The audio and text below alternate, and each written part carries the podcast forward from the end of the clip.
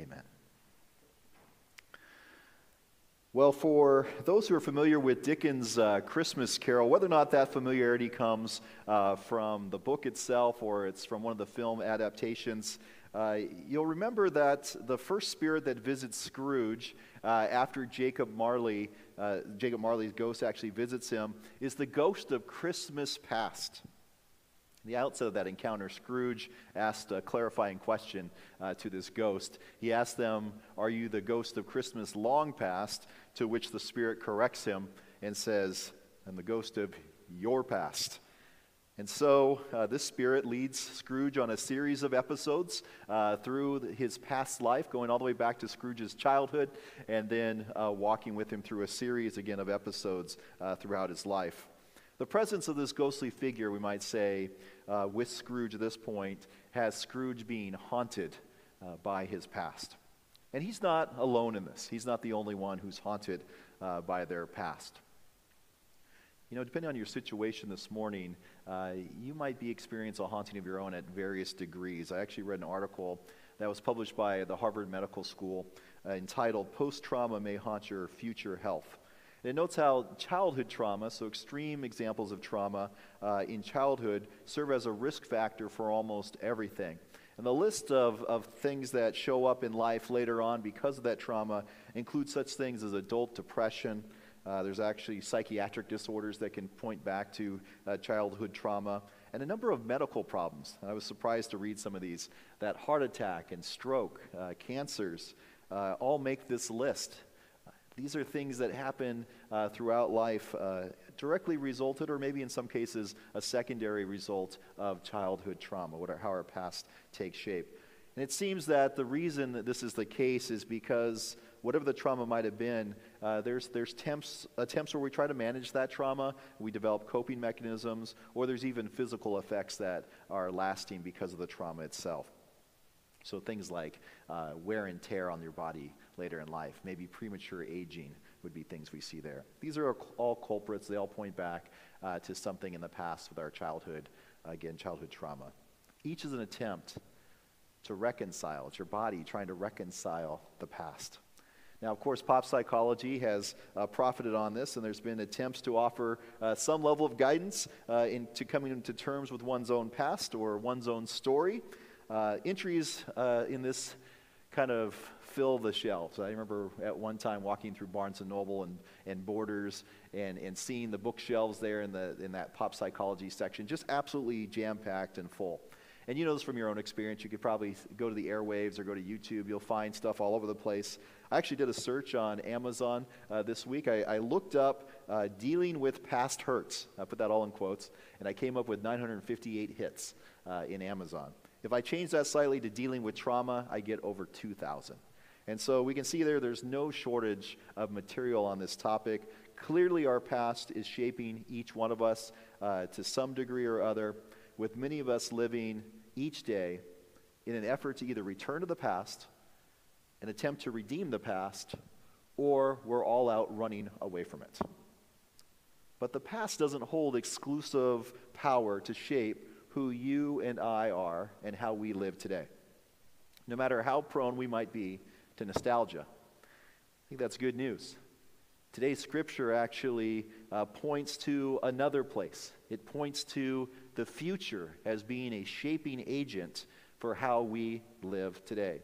It holds the power to inspire, and it has the effect of living differently. But we should have in mind here that we're not talking about some unknowable or far distant future. That's not what our writer is talking about here. But rather a future that is prophesied and one that has been understood by Christians for generations to be imminent. And so our writer points to what the ancients understood as the parousia, that coming day of the Lord, or as 2 Peter in chapter 3 verse 12 will call it, the day of God. So here's what that day looks like. Here's some of the hallmarks for that. We know that in Jewish Christian literature, uh, the day of the Lord is a day of divine judgment. So it's this coming day of divine judgment. It's so significant that the day when it's talked about by apocalyptic writers, uh, they employ language of total destruction and cataclysmic disaster. That's how they introduce it. And you'll see that throughout the writings of different apocalyptic writers. It signals the arrival of that day. So we see this type of grandiose, hyperbolic type language. We see that used here in our text as well. Notice verse 10. It's an imminent sense. It'll come like a thief, and so we see that there. I know that there might be some people who are viewing this right now whose minds instantly went to a whole series of movies that are related to the Thief of the Night. Um, I'm sorry you're there right now. Please come back. Uh, but you'll note that it talks about it will come like a thief. The heavens will pass away with a loud noise. Here's that grandiose language. The elements will be dissolved with fire, and the earth and everything done on it will be revealed. You'll see in verse 11 there's a second reference to this idea of being dissolved. Verse 12, the heavens are set ablaze, and yet again, dissolved. You'll see that there as well. Elements are melted with fire, again in verse 12. And then you'll notice in verses 8 and 9 and verse 15, there's a reference to God's patience. You'll see this little note here about God's patience here in the text. And that suggests to us that the events that are being described here, this coming day of the Lord, uh, this, uh, this a future event is indeed a future event because it has not occurred at the time that this has been written. If I read history correctly, uh, I would say that it still has not happened since that first century. So, what do we make of all that? What do we make of this, this event, this kind of this, this story, uh, apocalyptic kind of sounding events and this into the world type thing? I know that one online Bible search engine I was looking at this past week, it purports to be able to identify passages around a common theme. And so what you do is you type in uh, your, your theme, and it spits out all the Bible verses that speak to that theme. Some of you may not be surprised to hear that this morning's Bible text shows up when you type in nuclear war. That's your theme you type in, it shows up. I was surprised that about 100 verses showed up when you type in nuclear war from the Bible. It's not an uncommon interpretation of this particular text or understanding. It's one that I've actually heard on a number of occasions by some very well meaning people, uh, people of goodwill, people of good faith. Uh, but that's probably not what's going on here. That's probably not what Peter is trying to say here. So, what is? Well, first, we need to note that the audience that this is written to originally is an audience that's in a tough, tough spot. Turn our attention to 1 Peter, we get a picture of that. We, we see where that tough spot's at. This audience is facing local persecution. Now, here in 2 Peter, you can see the effects now start to grow because of that persecution. They are, they've grown in slack. They've kind of slacked off of their godly character, their godly living. We see that in chapter 1. In chapter 2, we see that there's uh, this, the same community is vulnerable uh, to false teachers. And now, here in chapter 3, they're being ridiculed by scoffers who are looking at this doctrine of Christ coming back and saying, that's not going to happen. Come on now. And so, with their confidence eroding, so there's this full erosion that's happening, this church has become leery of God's promises and they've become weary in their expressions of the Christian life. Because Jesus isn't here now, they might reason, Jesus isn't coming. I can hear my own voice saying that this many years later. Because Jesus hasn't come yet, or he isn't here now, Jesus isn't coming. I think that's where disciples go when they start to feel weary and leery. So why not join the scoffers? Why not join that group uh, who in 2 Peter chapter 3 verse 3 are indulging their own lust? Why not eat, drink, and be merry? Because after all, tomorrow we die. It's not hard to see how a community might descend in that type of thinking. It's not hard to see why an individual would not descend to that type of thinking, particularly when the pressure of persecution is mounting all around. And now they see, as we see in 2 Peter, dissension amongst their own ranks. But our author here will have none of that. He'll say, no, no, no, no, no, no, no, no. This is a beloved community. And the interest here is expressed, the interest of this author in this community is actually expressed for us in verses 17 and 18 of chapter 3, just outside of our text. Note verse 17. The desire here, the interest is that they not be carried away with the error of the lawless and lose your own stability. Right? That's, that's part of that interest. But rather, look at verse 18. The author wants them to grow in the grace and knowledge of our Lord and Savior, Jesus Christ. And so, this author, uh, who is coming uh, to them with what is a key understanding of the Christian faith, is reminding them and reminding us this morning that there is a future prize. And if we turn this into language of our own day, the author here is saying, keep your eye on the prize. Keep your eye on the prize. There is a future prize. Keep your eye on that. And what is that prize? We see that in verse 13 New heavens, a new earth where righteousness is at home. A new heaven, a new earth where righteousness is at home.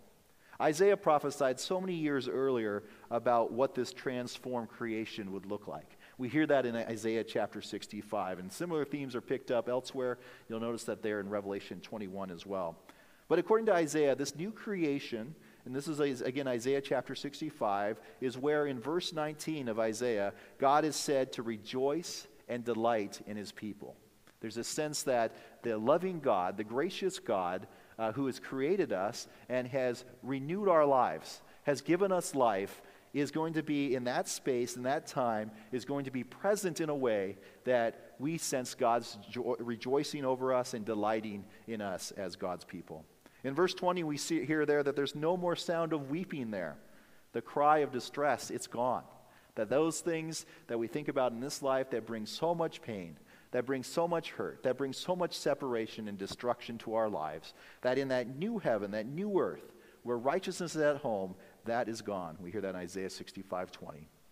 We also know that it's not unusual in the first century or any of the centuries in the ancient world, but even in our own day, for someone to live to an advanced age. The idea of somebody living to their 80s, their 90s, even to 100 in the ancient world that would have been uncommon. That would have been unusual. But here we have in Isaiah 65 again, in verse 21, Isaiah notes that in the new creation, premature death is no longer a thing. That's no longer a thing. In fact, the surprising things of children who are dying, of infants who are dying, which infant mortality rates in the ancient world would have been extremely high. And Isaiah is prophesying into that world and saying, A day is coming a transformation of the world will occur. Creation will be changed to a place. This is how God's working that those things that cause so much pain and destruction will no longer be a thing. In verses 21 through 23 of Isaiah 65, we learn that security, provision, and blessing will mark the lives of those living in the new creation. In fact, the language that's used here, the categories that are discussed, are the ones that look to be fulfillment of the promise that was made to Abram and Sarah that their descendants would have a land, that they would have a place to dwell, that they would have an inheritance. Separation between God and God's people will be no more. We hear that in verse 24 of Isaiah 65. And then this famous words uh, that you probably heard before. It says that the new creation, when it's described in verse 25 again of Isaiah chapter 65, the wolf and the lamb shall feed together. The lion shall eat straw like the ox, but the serpent its food shall be dust. They shall not hurt or destroy on all my holy mountains, says the Lord. This new creation, to borrow the terms of a, a song from our own day and age, is the end of the world as we know it. It's the end of the world as we experience it.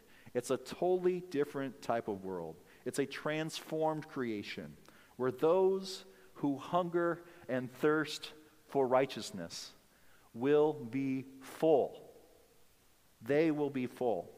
God wants that for you, and God wants that for me. If you're hearing this this morning, that's God's desire for you, that you might live in that transformed world, that you might be in that new creation. And the good news here, as Ann Jervis has observed, is that the righteousness of God and Christ is stronger than sin and wickedness. Sin and wickedness, unlike God and Christ, will come to an end. And what's more, this future is inspiration for how we live now. And that's what our author is saying here in 2 Peter. Are you a little excited right now? You get a little excited when you hear those words? Like, that's in view of this author as they write to this persecuted bunch. This group that's looking to split away, to leave, to go, is it worth it? I don't know if I keep going. I don't know if I can live into this, this situation. I don't know if I can be that person or be those people that God called me way back when. And here this author writes to them and writes to you and me today and says, Keep going. Keep your eye on the prize. It's going to be worth it. In fact, it's worth it today. Note here that as we talk about these categories from this author, that we're not talking about escapism here. There's no retreating from the present life, no matter the hardship. There's no abandoning what is now so that we might live into the future. There's a sense here that Christian living is not Tomorrowland as well. I remember going to Tomorrowland in Disneyland, going down and looking at, going on the different rides and kind of getting a speculative vision of what um, one imagines tomorrow will hold. I know when we lived in Connecticut, we'd drive down to JFK Airport, and on our way, we'd drive by uh, a large uh, field uh, park area where they had uh, remnants from one of the World's Fairs there in New York. I think it was the 1964 World's Fair, and they had uh, these different, kind of looks like little space uh, saucers kind of thing. You drive by and you see these in this in this field. World's Fairs are always were popular for showing you what the future might hold, what that might look like. That's not the Christian life. It's not a speculative life about what tomorrow will hold. In fact, we may not know the particulars of what tomorrow will look like. We may not know exactly what it's going to look like to live into that future new creation, that new heaven and that new earth. But what we do know is this we know what's coming. We know that justice and righteousness are coming and we know who is coming. We know that Jesus is coming. So it's not completely unknown. So, in light of that future, and drawing on the writer's own question here in verses 11 and 12, what sort of person ought you and I be as we live today in our waiting for the day of the Lord? How should our lives look today? How should they take shape? What should we be about? How then should we be living? Well, the scoffers live as though there would be no future judgment. That's where the place they're living from. But those living with the day of the Lord in view, what we might call Advent people, people who are waiting, people who are making preparation for that day, they live from a different place. And here's what Peter talks about that place looking. First of all, we're to be patient. We have to be patient. We have a model here of what patience looks like, and that model here in our text is God, who is described in verse 9 as being patient with us. Now, I don't know you, at least not at the very core of who you are, but I do know me. And if God has been patient with me, that means that patience is huge. it's a very large patience. Now, move that across all people of all time. For God to be patient with the human family. Enormous patience. We're called to be patient as well. In this waiting, the writer talks about we're looking for, we're looking forward to, and we're hastening, or we're desiring earnestly. But in that desiring and in that waiting, great, great patience. The second thing is this we're to turn toward repentance. Text talks about that the appropriate response to God's own patience here is repentance. God's desire here, why God is waiting, is so that all might come, all might repent. And so our response then is appropriately to live lives of repentance. Not stubborn, difficult lives, not godless lives, but rather lives that repent. And we've already modeled that here in worship this morning. But we live that way every day of our lives. The last thing we see here is that our lives, in addition to being patient, in addition to being lives of repentance, we're to live lives that are characterized by piety, holy conduct, and godliness. Such qualities as a goodness and self control, endurance and mutual affection, lives that are characterized by love. These are all identified in chapter 1 of 2 Peter. But what is said here is that the things that will be revealed by fire. If you notice in chapter 3, what is being revealed by that fire? When all things are burned up, we note this the kinds of lives that we've lived. We see here that the works done on earth are what's revealed here. These characteristics are what shows up on the day of the Lord. Now, I imagine that not too few uh, who are participating in worship this morning, particularly if you uh, are, are strongly, have a strong history in the Protestant tradition, you might be getting a little nervous right now on that last one.